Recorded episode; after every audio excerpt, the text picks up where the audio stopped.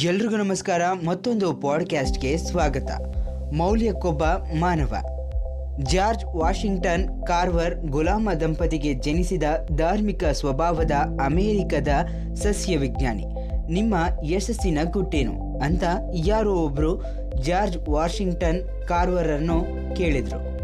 ಪ್ರತಿಯೊಂದು ಕೆಲಸ, ಬದಲಾವಣೆ ದೇವರ ಇಚ್ಛೆಯಂತೆಯೇ ನಡೆಯುವುದು ಎನ್ನುವಂತೆ ಪ್ರಾರ್ಥನೆ ಮಾಡುತ್ತೇನೆ. ಆದರೆ ಪ್ರತಿಯೊಂದು ಕೆಲಸವು ನನ್ನ ದುಡಿಮೆಯನ್ನೇ ಅವಲಂಬಿಸಿದೆ ಎನ್ನುವಂತೆ ಕೆಲಸ ಮಾಡುತ್ತೇನೆ ಎಂದರು ನಮ್ರತೆಯಿಂದ. ತಮ್ಮ ಕಾರ್ಯವನ್ನು ಪುನಃ ಪೂರ್ತಿಯಾಗಿ ಮಾಡುವವರಿಗೆ ದೇವರ ಕೃಪೆ ಇರುತ್ತದೆ ಎನ್ನುವುದನ್ನು ಭಗವದ್ಗೀತೆಯು ತಿಳಿಸುತ್ತದೆ. ನಮ್ಮಲ್ಲಿ ಎಷ್ಟೋ ಜನ ಜಾರ್ಜ್ ವಾಷಿಂಗ್ಟನ್ ಕಾರ್ವರ್ರಂತೆ ನಡೆದುಕೊಳ್ಳುತ್ತಿದ್ದೀರಿ, ನಡೆದುಕೊಳ್ಳುತ್ತಿದ್ದೀವಿ. ನಮ್ರತೆ ವಿನಯಕ್ಕೆ ಇನ್ನೊಂದು ಉದಾಹರಣೆ ಎಂದರೆ ಮಹಾನ್ ಸಂಶೋಧಕ ಸರ್ ಐಸಾಕ್ ನ್ಯೂಟನ್. ನ್ಯೂಟನ್ ಕಾಯಿಲೆಯಿಂದ ಮಲಗಿದ್ದಾಗ ಅನೇಕರು ಆತನ ಆರೋಗ್ಯ ವಿಚಾರಿಸಲು ಬರುತ್ತಿದ್ದರು. ನ್ಯೂಟನ್ನ ಆಪ್ತ ಸ್ನೇಹಿತನೊಬ್ಬ, ಏನೆಲ್ಲ ನೀವು ಸಾಧಿಸಿದ್ದೀರಿ? ಎಷ್ಟು ಹೆಮ್ಮೆಯಿಂದ ನೀವು ಹೇಳಿಕೊಳ್ಳಬಹುದು?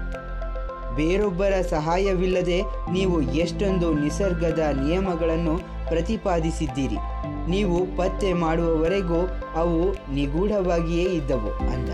ನ್ಯೂಟನ್ ಮುಗುಳ್ನಗೆ ಬೀರಿ ಹೇಳಿದರು, ನಾನು ಜಂಬ ಪಡುವಂತಾದದ್ದು ಹೇಳಿಕೊಳ್ಳುವಂತಾದದ್ದು ಏನನ್ನು ಮಾಡಿದ್ದೀನಿ?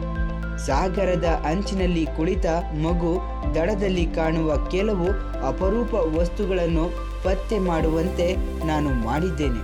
ನಾನು ಕಾಣದ ಸಸ್ಯ ಸಾಗರದಷ್ಟು ಆಳ ಮತ್ತು ವಿಶಾಲ. ನ್ಯೂಟನ್ನಂತಹ ಮಹಾ ಮೇಧಾವಿಯೇ ಹೀಗೆಂದರೆ ನಮ್ಮಂತಹ ಸಾಮಾನ್ಯರ ಪಾಡೇನು? ವಿನಯವೇ ಪಂಡಿತನ ಲಕ್ಷಣ. ಈ ಒಂದು ಪಾಡ್ಕ್ಯಾಸ್ಟ್ ನಿಮಗೆ ಇಷ್ಟ ಆದರೆ ಲೈಕ್ ಮಾಡಿ ಶೇರ್ ಮಾಡಿ, ಹಾಗೆ ಕಮೆಂಟ್ ಮಾಡಿ. ಎಲ್ರಿಗೂ ಧನ್ಯವಾದಗಳು.